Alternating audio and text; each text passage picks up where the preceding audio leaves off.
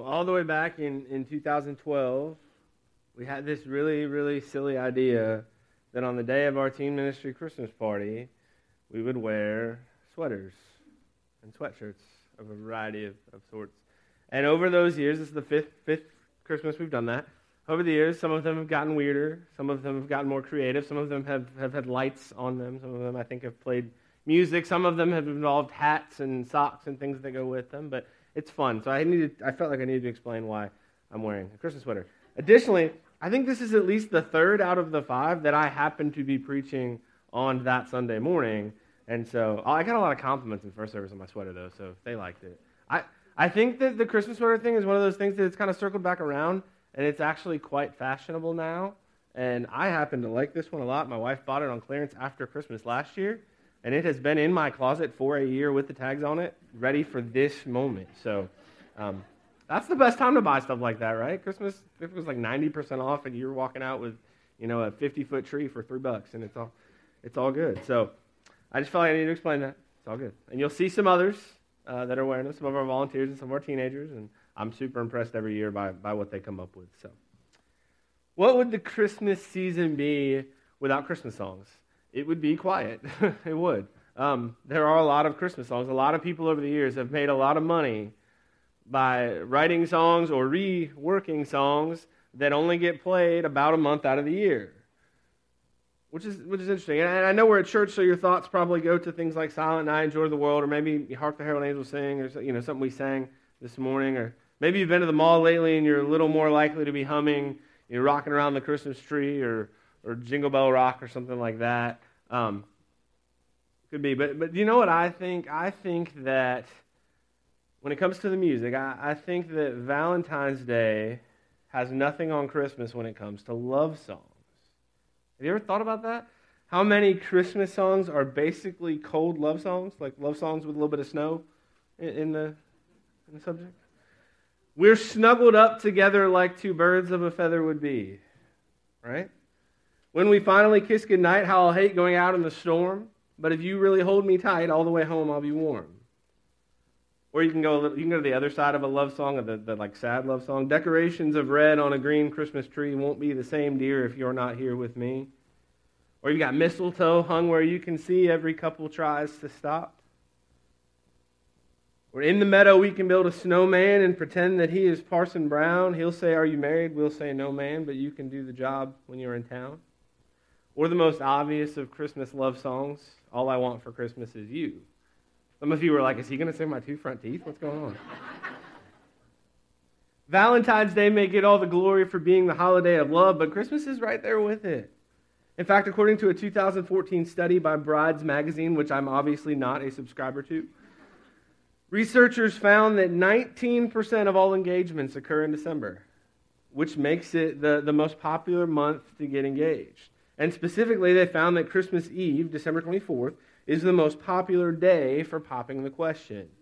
In fact, according to data released by Facebook, and I feel like Facebook would have a good grasp on this, um, they said that Christmas Eve is the most popular day to get engaged, followed by Christmas Day, followed by New Year's Day, and then Valentine's Day. It's, it's fourth. And I don't think I would have guessed that. So if there happens to be any gentlemen in the congregation today who have been considering popping the question, no pressure. No pressure. There really isn't anything wrong with celebrating love during this season. It, it, that's not a bad thing.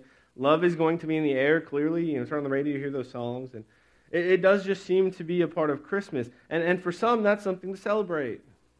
While for others, that might actually be something that brings about feelings of, of loneliness or isolation. And it, it happens that way sometimes.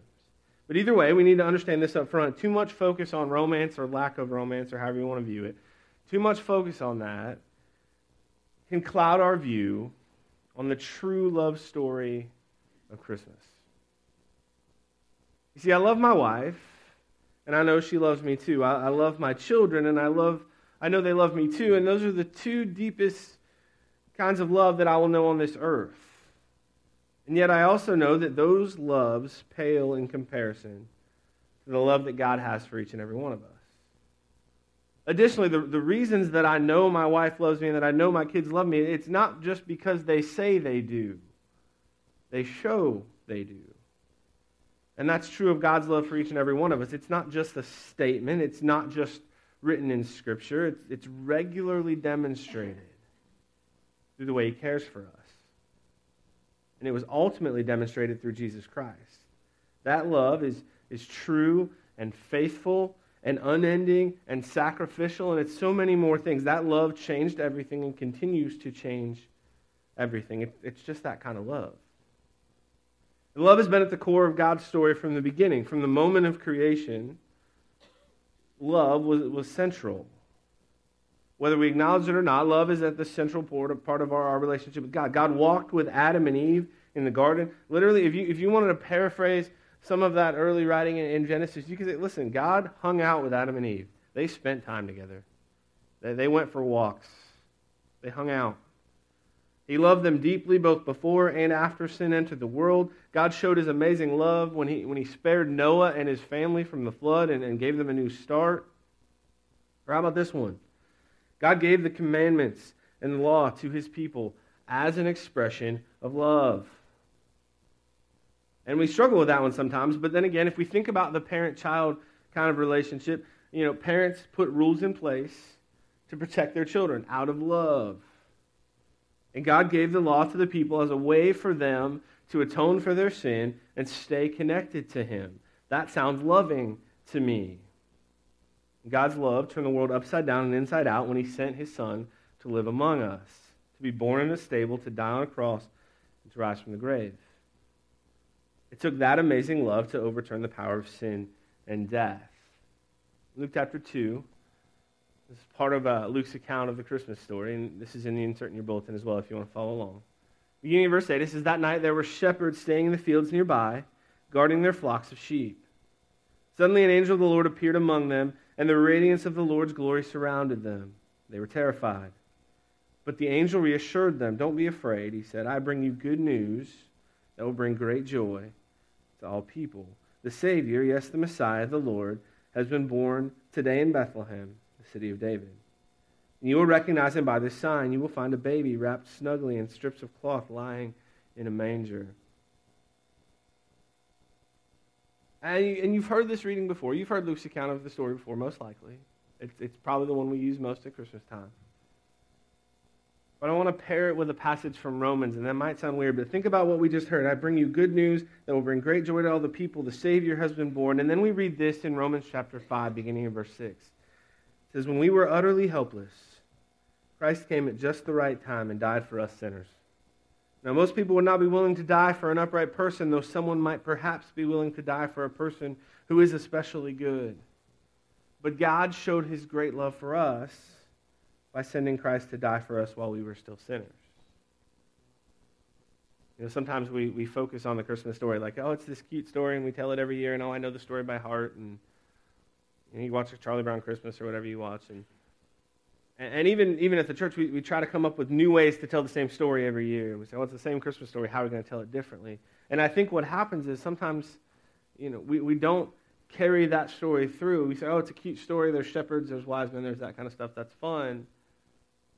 This was that just the right time when Christ came for us. And we so often talk about love as this feeling. We say, ah, feeling. It's a feeling. God's story is love in action. How the God of the universe loves you and me so much that he left everything in order to be with you and me, to make the ultimate sacrifice so that we could be with him. And that love is the second gift that we're going to open in this series. And yes, this is still just an excuse for me to get to open a present every week. And I didn't wrap it. I'm not that good, just so you know. This one even lights up, though. Oop, it did. there we go. I like the light. We'll unwrap a gift every week. Every week it'll look a little different. And I remember as a kid, my parents were, um, were really good at saving the best present for last. Like, great at it. And I don't know if that was I was the youngest and they learned that the hard way or something. But whatever it was that I wanted the most that they decided to get me, and, and I was very blessed as a kid. My parents probably went overboard for Christmas. And they would always make sure it was at the back or that it was cleverly disguised as something else. So I wouldn't, because I was always looking for that shaped present that looked like what I wanted, you know. Or they would even hide it in another room and wrap like a piece of paper that said "Go in the other room and find your last gift. And they'd save it. And I was, it took me a long time to figure out the reason they saved it is because if I had opened it first, I wouldn't have opened anything else. And, you know, the socks and the underwear and the clothes and the things I didn't care about would have been left under the tree wrapped. And so they'd save that one for last. And they were, they were very good about that. But here's what's cool about our series. Um, I honestly believe that each of these gifts that we're going to unwrap is, is equally amazing uh, for their own reasons. Last week we talked about hope. And you might say, well, obviously hope is the best gift. And I say, hope, that just, obviously, if I had, if I literally had nothing left, but I still had hope, I would be fine because I'd have hope. You'd say, how can anything be better than that? And then we talk about love, and we're going to get into that more today. And when you think about the, the way that God expressed that love by sacrificing Jesus for us, like, maybe love's the best one. I don't know if we can do any better than that. And, and I honestly believe that when we talk about joy next week and we talk about peace on Christmas Day, that we'll be able to say similar things about those gifts because they're all amazing. God has given us so much and He continues to do so.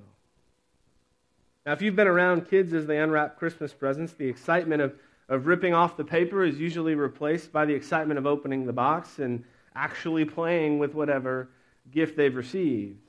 And one of the worst things that can happen to a kid on Christmas morning, or at least based on their reaction, one of the worst things that can happen to a kid on Christmas morning is to open something that needs batteries that doesn't yet have said batteries.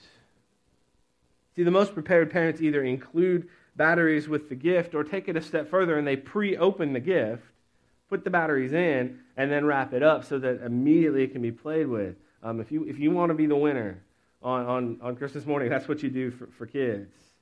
Because the goal with a good present is to be able to enjoy it immediately, to unwrap it, and to be able to just dive in. If you have to wait for somebody to assemble it, you know, Kate was our first child, and I, I remember getting some sort of awesome gift, and she was excited to play with it, and it, it took, I think, three of us at least an hour to put it together, and I felt, I, you know, I honestly felt bad. She still got to play with the gift, but you know, so that, that being able to get to it right away. And so when we talk about the word love, when we talk about this gift, how, how do we unwrap it and dive right into it? Well, it starts by accepting the simple fact that God loves us. And that sounds simple. John 3.16, a uh, very well-known passage says this, For this is how God loved the world. He gave his one and only Son so that everyone who believes in him will not perish, but have eternal life. And, and there's, uh, it's a virtual certainty that at some point in your life you've heard that passage of Scripture in one form or another, but there's a potential uh, danger in that. It's possible that we've become so familiar with that verse that we say, that's a great verse. Or I like to hear that verse. And, and we see it as a, something we just kind of say, oh, that's nice. And we don't really think about what it truly means. We become so familiar with that that the idea that God loves us, that we end up looking right past the important truth of this passage and, and right past the reality of the fact that God does, in fact, love us that much. That he did something that's beyond understanding. Like what he did just doesn't make sense, and yet he did that for us. And the fact that he did it for us doesn't make sense, and yet he did it for us. It's that love that changed everything. It's that love that still changes everything. It was the ultimate gift. It was the greatest sacrifice, the absolute best example of holy, complete, and infinite love. And that verse is central to what we believe about God. And so it makes sense in that unwrapping the gift of love, we go there first. You know, God loved, so he did this. He sent Jesus. And that same love that, that inspired him to send Jesus, that caused him to send Jesus, is the same love that led Jesus to a cross. And that same love overcame death in a grave. And that love is why God did what he did for us and why we have hope that we talked about last week of eternity with him. But the truth is, some have not accepted that God loves them. Some will not or, or, or have not yet accepted that God loves them. Now, I said this was, this was basic. I said this was the first step, but basic does not mean easy. For some, accepting God's love for them, accepting the fact that Jesus died for them, is extremely difficult. Maybe it's because they feel unworthy.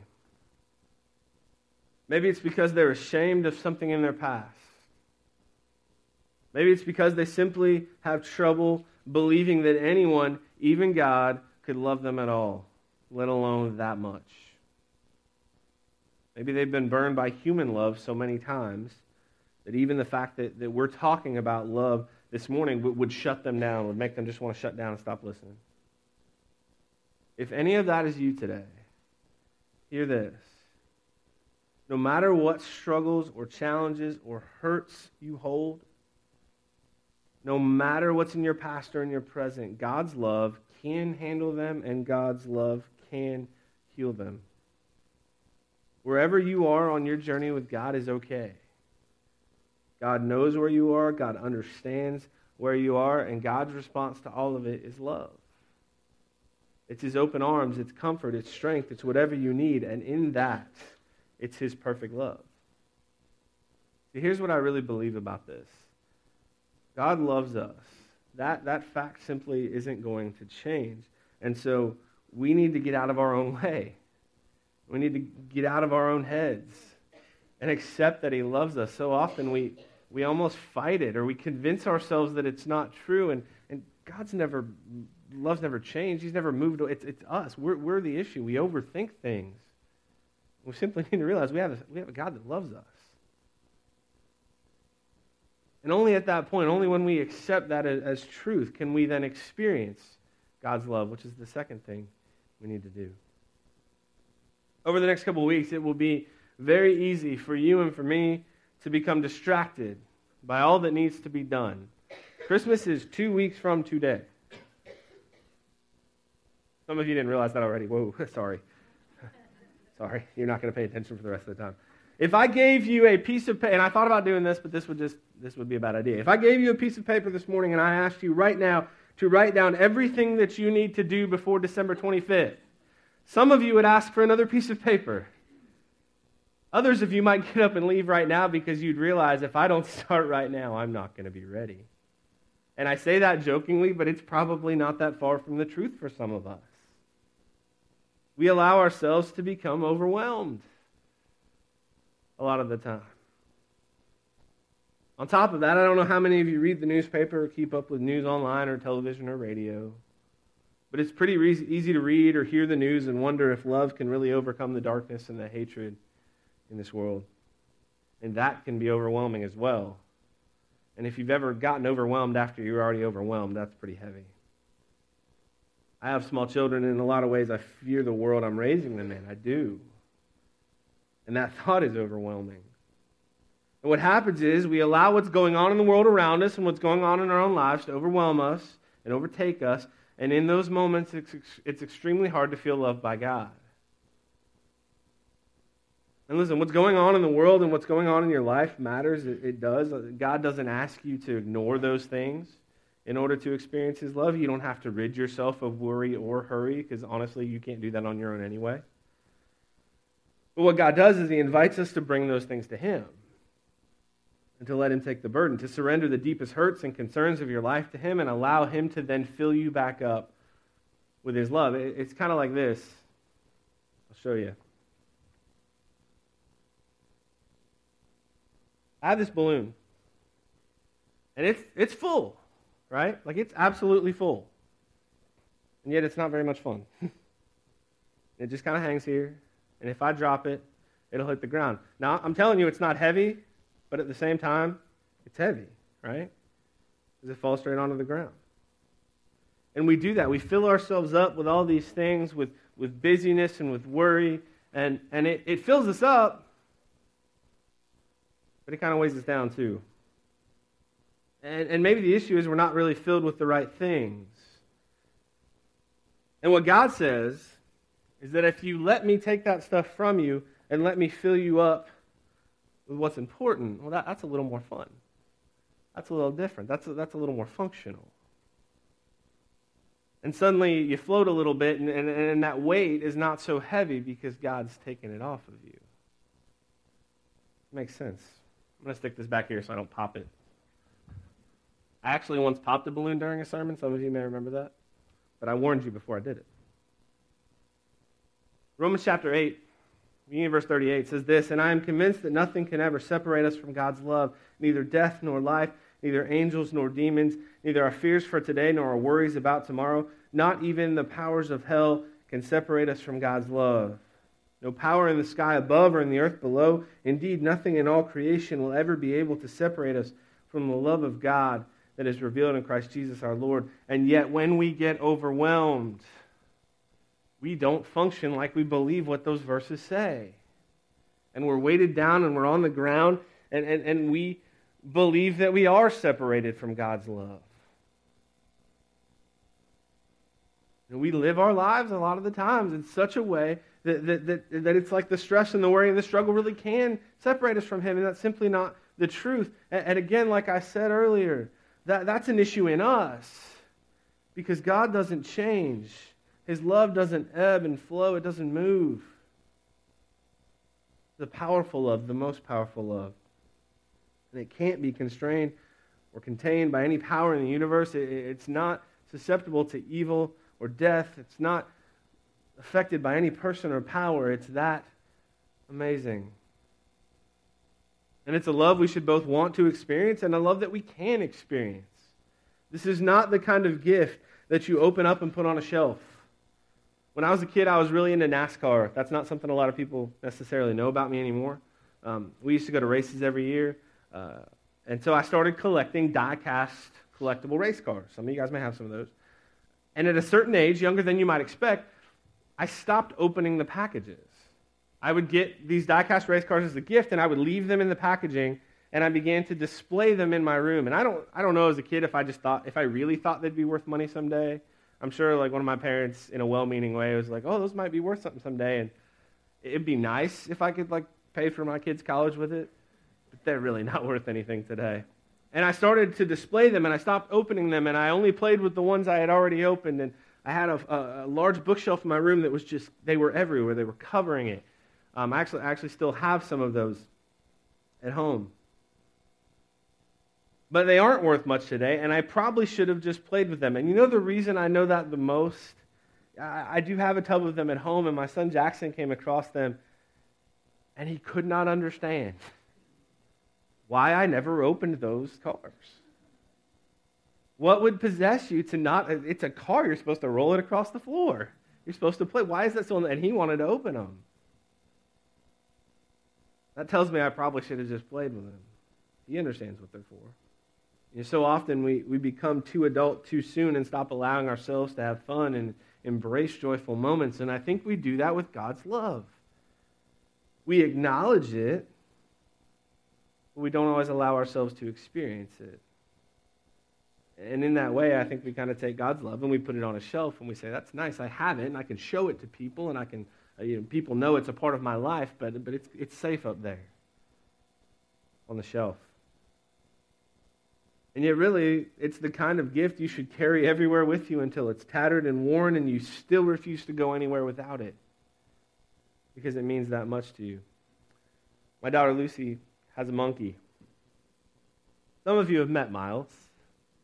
Some of you know Miles well. Um, Miles is here this morning, I'm sure of it. he comes to church every Sunday. He has better attendance than most of us.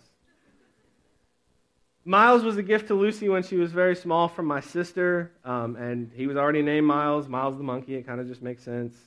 Uh, and he was he's orange and white, and when I describe him as orange and white, I mean he was originally orange and white. Um, he doesn't really look so white anymore. And that's because literally Lucy will not go anywhere without him. Some of the biggest meltdowns she's ever had were because we didn't take Miles. You know, he got left at home. He has been to restaurants and on road trips and in every public restroom she's ever been in. He's been to the pediatrician's office many times. He's a multi state traveler.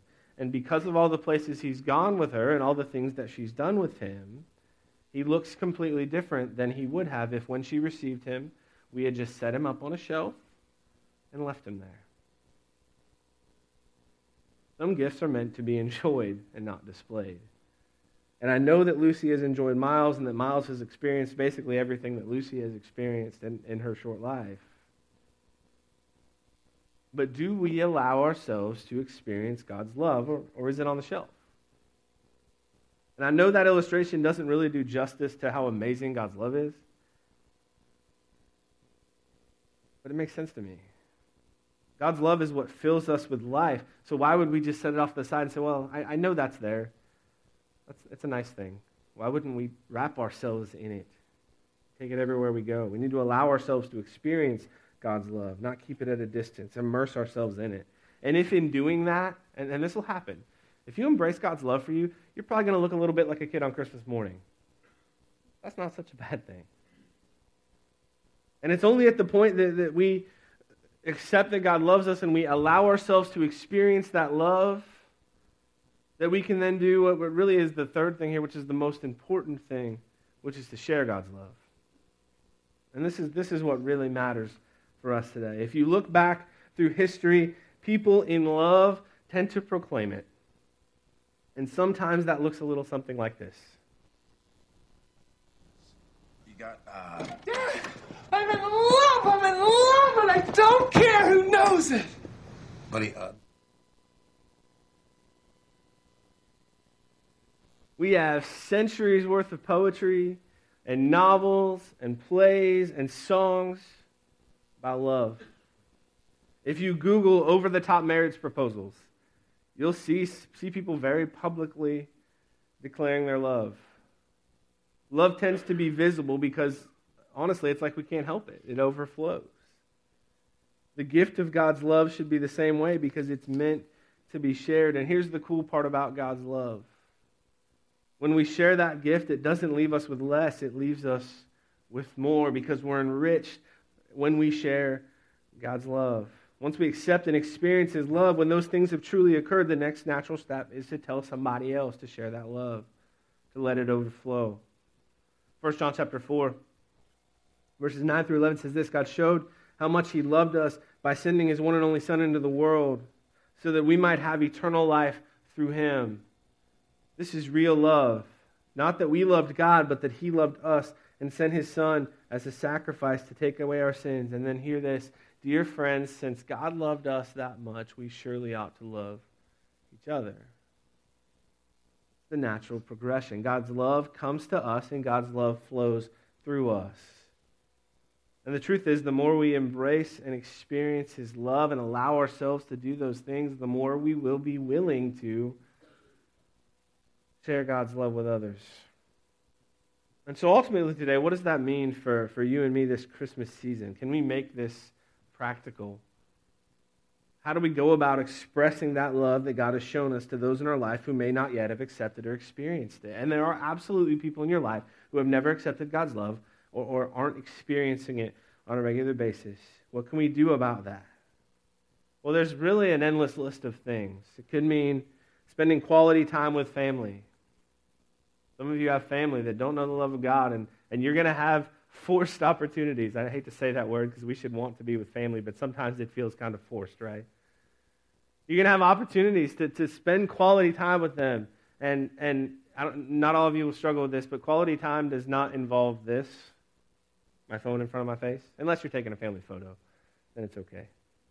Quality time with family might, might be all it takes for you to have an opportunity to, to let God's love flow through you to someone who needs to know about it. It might mean reconnecting with a friend who has drifted away. Some of you are going to go back maybe to your hometown. You get a little Joseph thing going on. You go back to your hometown for Christmas. And maybe you're going to run into somebody you've lost connection with that needs to know that God loves them. It might mean serving neighbors or strangers or, seeking out someone who you suspect is lonely or hurting there are people in all of our lives this Christmas season who are not going to be real happy about it being the Christmas season because they're, they're hurting, or they're lonely, or they've lost someone. There are endless ways to allow God's love to flow through us as we love others the way He loved us.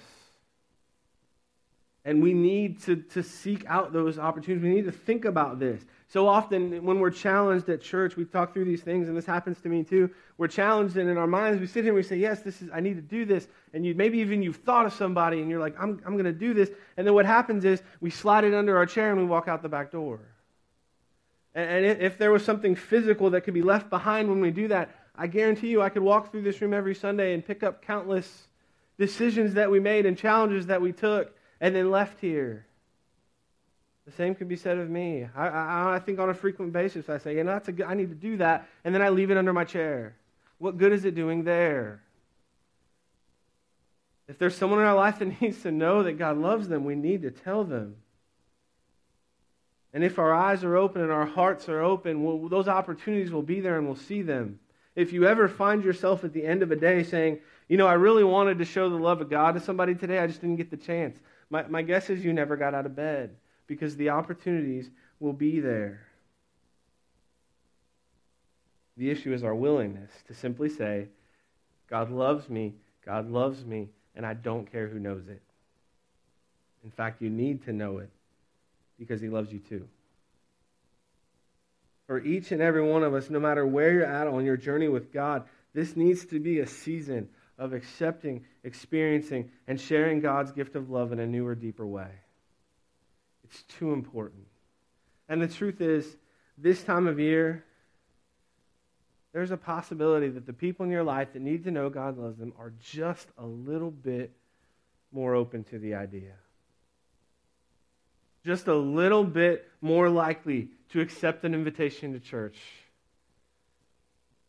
And if the door for them is only open that a little bit more than usual, it's worth the ask.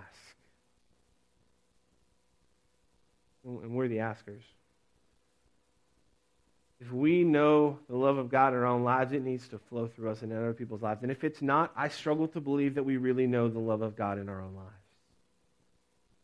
Ephesians chapter 3, verses 17 through 19 says this Then Christ will make his home in your hearts as you trust in him. Your roots will grow down into God's love and keep you strong. And may you have the power to understand, as all God's people should, how wide, how long, how high, and how deep His love is.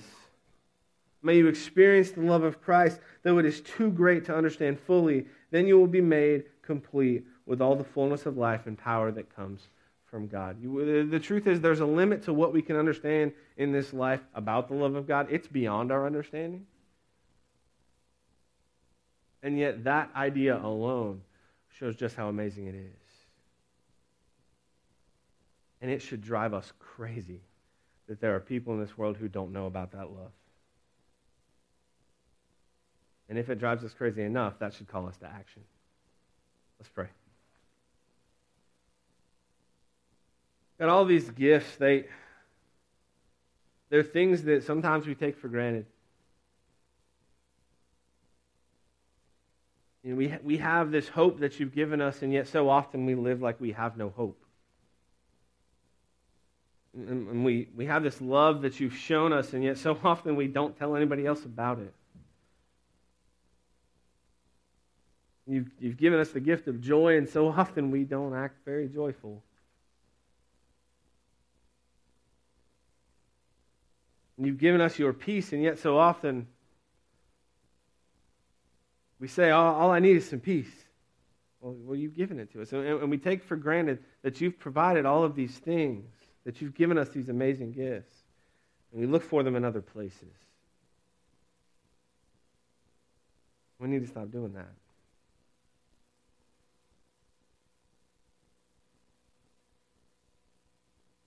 God, I pray that we could become people who, who realize you've given us all we need and, and, and can spend our time helping others figure that out too. That, that we would realize that we are extremely blessed to know you, And others haven't met you yet. I pray that this, this Christmas season, as, as we do all the different things that we do and we go all these different directions and our schedules are so busy, that we would slow down enough. Find ways to, to be your agents of love to meet needs, to raise spirits, whatever, whatever the need is, whatever it takes for the people around us in our lives who need to know you. Pray that we would do what needs to be done to make you known in their life.